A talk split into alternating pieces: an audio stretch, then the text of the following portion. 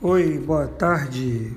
Aqui quem fala é João Marcos. Eu quero é, dividir com você um devocional que é um pouco do resumo do que nós vimos na nossa escola bíblica aqui na nossa igreja, Igreja Batista Manancial da Vida em Macaé. Falo de Macaé, viu? E nós temos três horários de escola bíblica aqui, uma coisa diferenciada, né? Então nós temos o domingo nove e meia da manhã temos domingo, é, domingo 9 da manhã, domingo 5 e meia da tarde e terça-feira às 14 horas. Então, é, fica o convite para você que está me ouvindo, se é de Macaé, quer participar da nossa escola bíblica, nós temos esses três horários. E temos estudado aqui, começamos o Evangelho de João, né? fizemos aqui os, os evangelhos sinóticos, uma introdução de cada um Fizemos a introdução do Evangelho de João também e começamos então a, a, a olhar o Evangelho de João a partir dos sete sinais, que são aqueles milagres que ele separou, né? porque não ia ter espaço se ele fosse escrever tudo que ele viu Jesus fazer. Ele disse que não ia ter livro no mundo, mas os sinais que ele escreveu ali eram para mostrar que, para que as pessoas crescem que Jesus era o Cristo e para que, crendo nele, tivessem vida. Nós então falamos ali do ah, o João capítulo 2, né? João capítulo 2, ele começa falando três dias depois. Três dias depois de quê? Né? João 2, capítulo 1, é ali as bodas de Caná, bodas de Caná, e aí o texto começa dizendo três dias depois. Três dias depois de quê? Nós perguntamos aqui na, na nossa aula. Três dias depois de quê? Três dias depois houve, né? Três dias depois houve um casamento em Caná da Galileia. E três dias depois, não é três dias depois que começou o casamento, mas talvez tenha sido três dias depois que a Galileia tenha sido menosprezada pelo Natanael, quando ele pergunta: pode alguma coisa boa é, vir, né, de Nazaré, vir da Galileia? Né? Então é interessante isso aí. No verso 46, perguntou-lhe Natanael: De Nazaré pode sair alguma coisa boa? Filipe vem, Filipe, ele disse: Vem e vê. Então Natanael questionou a região é, da Galiléia, onde ficava a cidade de Nazaré. Caná era Caná da Galiléia, era uma outra cidade, né?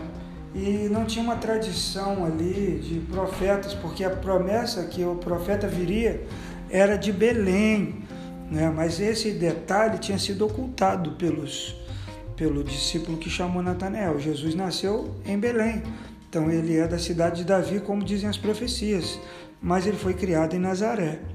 E curiosamente, Nazaré é na região da Galiléia e o casamento que Jesus estava, né? E a mãe de Jesus estava, o texto diz que ele também foi convidado. Olha que interessante ele também foi e os discípulos dele foram com ele.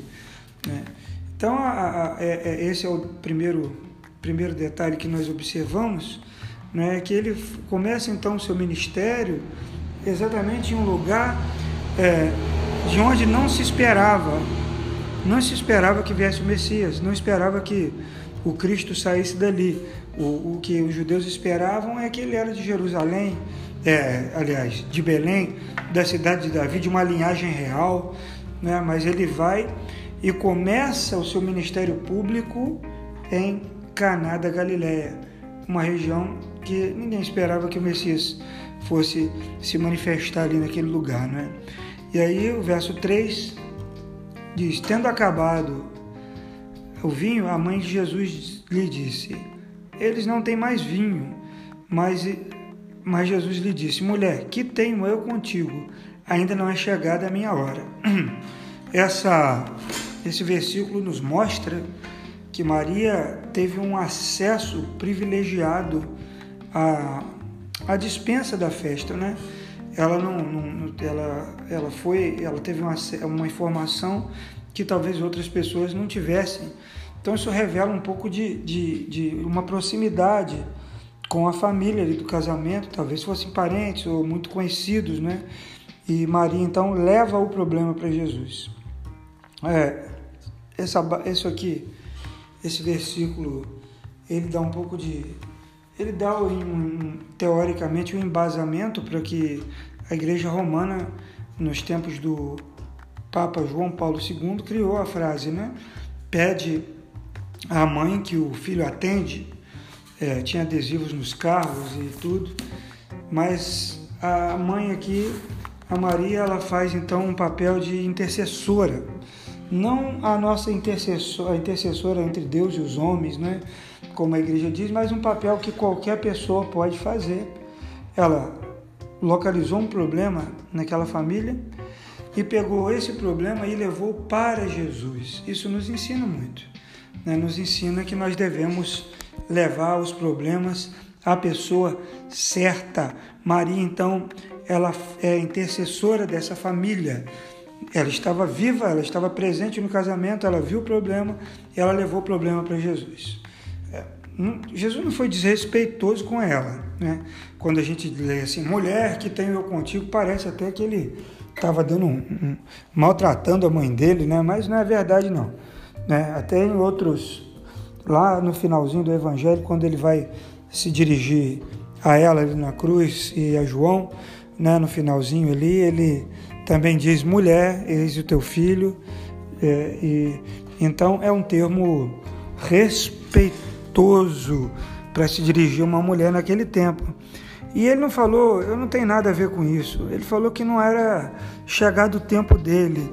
O tempo dele era diferente. O tempo de Maria era o nosso tempo, o tempo do relógio, o tempo Cronos.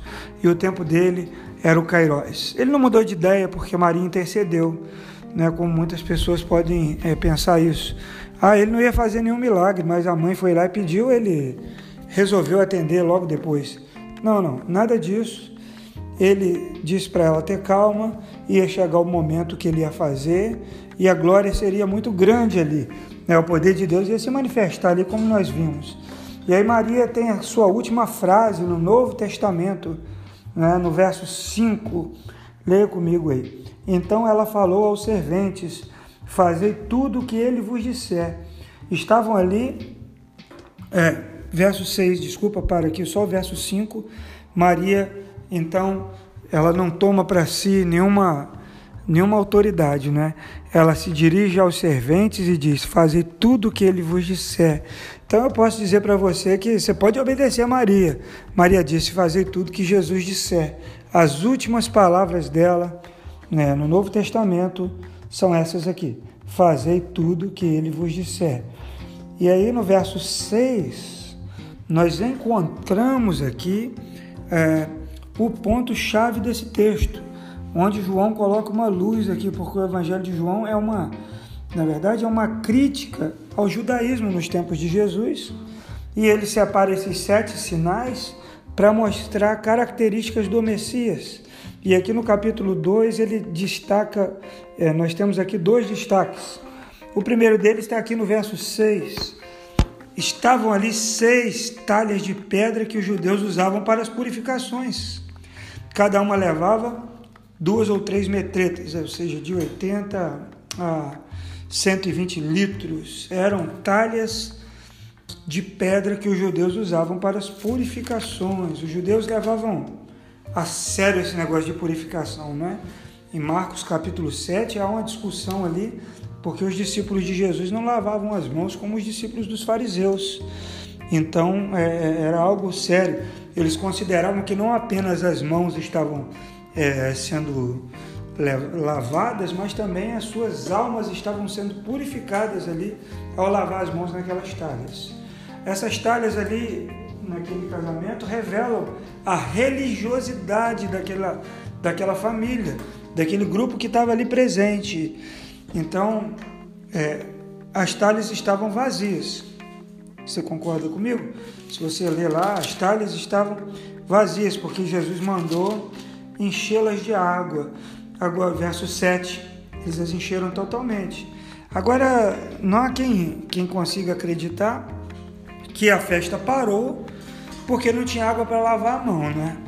Então eles, talvez há quem diga que eles iam lá e faziam, enfiavam as mãos na talha, nas talhas simulavam é, uma lavagem de mãos. Então enfiava a mão, lá molhava até os cotovelos e deixava a água escorrer, ia lá e pegava um pedaço de comida para comer. Então as talhas estavam vazias, mas eles não deixaram de comemorar, de celebrar o casamento. Houve um descuido. E isso mostra é, a religião judaica vazia, vazia. Né? Ela tinha uma aparência, as talhas estavam ali, mas a, não havia nada dentro das talhas. Havia ali um, uma, uma manipulação, uma simulação. Faz de conta, né? faz de conta que eu estou lavando a mão aqui. Vamos fazer de conta que eu estou lavando a mão e eu vou comer. Né? Então, essa foi a primeira crítica que Jesus fez ao sistema religioso judaico. A segunda crítica é quando ele chega no templo e encontra o, o templo tomado, o templo tomado, né? De, de, de comerciantes, de vendilhões, de cambistas, as pessoas ali vinham de lugares distantes, as pessoas vinham de lugares distantes de Jerusalém para prestar o seu culto ali, para fazer seu sacrifício ali, e não podiam trazer consigo um carneiro, não podiam trazer consigo um bode ou um animal ali para o sacrifício. Então, para facilitar a vida da turma, o que, que acontecia ali? Tinha ali um comércio ali, mas a moeda também era diferente, não é? A moeda diferente. Ali eles encontravam é, os cambistas que trocavam as moedas, trocavam as moedas para a moeda corrente. Mas eles cobravam para fazer isso, né? Era coisa assim, cobravam. Então a pessoa chegava com dinheiro para comer, para tá, ter a sua estadia ali durante a festa e tudo, e, e, e quando chegava no cambista, o dinheiro mal dava para trocar e comprar um animal. Né? Havia uma exploração ali do próximo ali. Né? Um lugar que era para ser é um lugar de adoração, era um lugar dedicado ao lucro, era um lugar dedicado a, a, ao comércio, à cobrança indevida. Então Jesus é tomado ali por uma ira, ele não pecou, ele ficou irado, não pecou, né? foi uma ira santa. E ele pega um chicote e ele quebra aquilo tudo, liberta aqueles animais e bota todo mundo para correr. E ainda fala que o templo ele, eles poderiam derrubar aquele templo e ele o reconstruiria em três dias. João, então, coloca ali um, um parêntese, né? É, João sempre, alguns textos, ele coloca essas observações. Ele fala que ele não se referia ao templo propriamente dito, mas ele estava falando sobre o corpo dele, né? Que ele ia morrer e ressuscitar é, em três dias. Então nós encontramos nesse texto do capítulo 2 é uma crítica muito forte ao sistema religioso judaico ali nos tempos de Jesus. Eu convido você para ler todo esse texto, né? E o texto diz que o mestre Sala, voltando lá no, no milagre do vinho, ele provou do vinho. Ele não sabia de onde tinha vindo. Ele foi procurar lá o, o noivo e o noivo não sabia nem o que estava acontecendo, né? Sete dias de casamento, você imagina, o noivo está querendo é a lua de mel, né? ele não quer saber de problema, ele quer saber da lua de mel. Ele está lá dançando, ele está lá comendo, ele está lá bebendo, e o mestre de sala chega perto dele e fala: Olha, todo mundo é, tem o costume de servir um vinho inferior, mas você deixa inferior depois, o, o melhor primeiro depois o inferior. Mas o vinho agora que está sendo servido agora é muito melhor. Ele não sabia de onde tinha vindo, o noivo não sabia, apenas os serventes sabiam e Maria sabia também. Então, é, muitas vezes nós precisamos é, orar, né? Orar por pessoas. Muitas vezes elas não vão nem saber que nós estamos orando por elas. E Deus vai estar operando, né? Elas vão estar vivendo a vida delas, o milagre acontecendo, você sabendo que Deus agiu e não houve ali preocupação, ou não houve nenhuma preocupação na cabeça daquele noivo que queria curtir o casamento e partir logo para a lua de mel né, que é a melhor coisa, a melhor parte do casamento é a lua de mel, e era isso que ele queria. Então aconteceu um milagre ali. Era uma situação difícil, não era fácil, por isso que Maria ficou tão preocupada, né? Porque quando acabava o vinho, era uma vergonha para a família é, do noivo e também era uma maldição que estava sendo lançada sobre aquela família, porque o, o vinho tinha um simbolismo especial para os judeus, né? Ele simbolizava alegria, saúde, prosperidade. E se um vinho acabasse no meio de uma festa, além da vergonha, ainda aquela nova família carregaria uma maldição né, ali popular sobre ela. E isso acabou ali. Acabou com a oração que uma convidada fez. Essa convidada era Maria, mas poderia ser qualquer outra pessoa que tivesse acesso a Jesus, né? que tivesse ali contato com, com Jesus e tivesse essa liberdade de, de falar com ele, de, da maneira que ela falou. Né? Ele não deu nenhum corte nela, ele, muito pelo contrário, ele, ele cuidou dela, ele falou com todo cuidado, é, um termo, usou respeitosamente o termo mulher. Né? E aí o texto termina, termina dizendo que os seus discípulos, não é? verso 11, com este deu Jesus princípio aos seus sinais em da Galiléia, manifestou a sua glória e os seus discípulos creram nele, né? E os seus discípulos. E depois, é, quando ele fala sobre o templo, no verso 23, é, amplia um pouco essa, esse número de pessoas que creram em Jesus. O verso 23 do capítulo 2 diz: Estando ele em Jerusalém durante a festa da Páscoa, Muitos, vendo os sinais que ele fazia, creram no seu nome. Mas o próprio Jesus não se confiava a eles, porque os conhecia a todos. Né? Nós não, não confiamos em pessoas que não, pessoas que não conhecemos. Né? Jesus ele, ele não confia em pessoas que ele conhecia. Não é? A gente devia aprender isso. Né? Mas tá bom, a gente vai aprendendo com Jesus sobre essas coisas aí.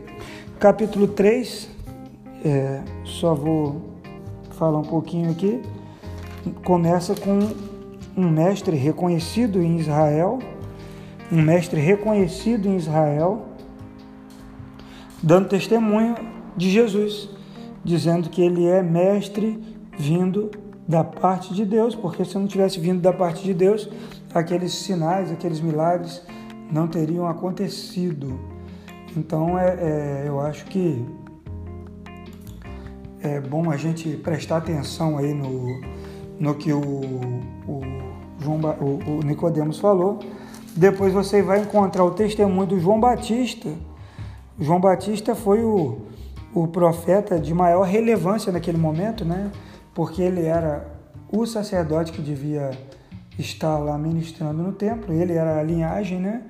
Mas ele não estava no templo porque Anás e Caifás tinham sido nomeados é, por Herodes para estar ali, eu e a gente vai ver que João Batista estava no deserto. Ele dá testemunho sobre Jesus.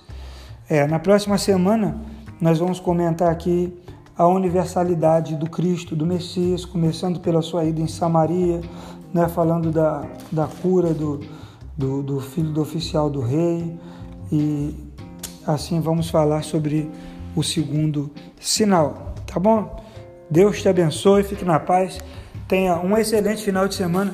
Compartilhe esse episódio aí com alguém, sabe? Divulga isso aí. Vamos conversando. Se você tem alguma dúvida, você pode mandar. Meu WhatsApp é 22 997 16 0339. Você pode me mandar perguntas, pode mandar alguma observação que, à medida do possível, nós vamos publicar aqui né, no nosso podcast lá na minha página. Aí na minha página você vai ter os sermões que eu prego aqui aos domingos à noite, prego em outras igrejas também. Então pode ser que te abençoe. Então eu convido você para compartilhar isso aí, tá bom? Deus te abençoe, que esse podcast de hoje possa te abençoar demais. Fique na paz aí, um abraço.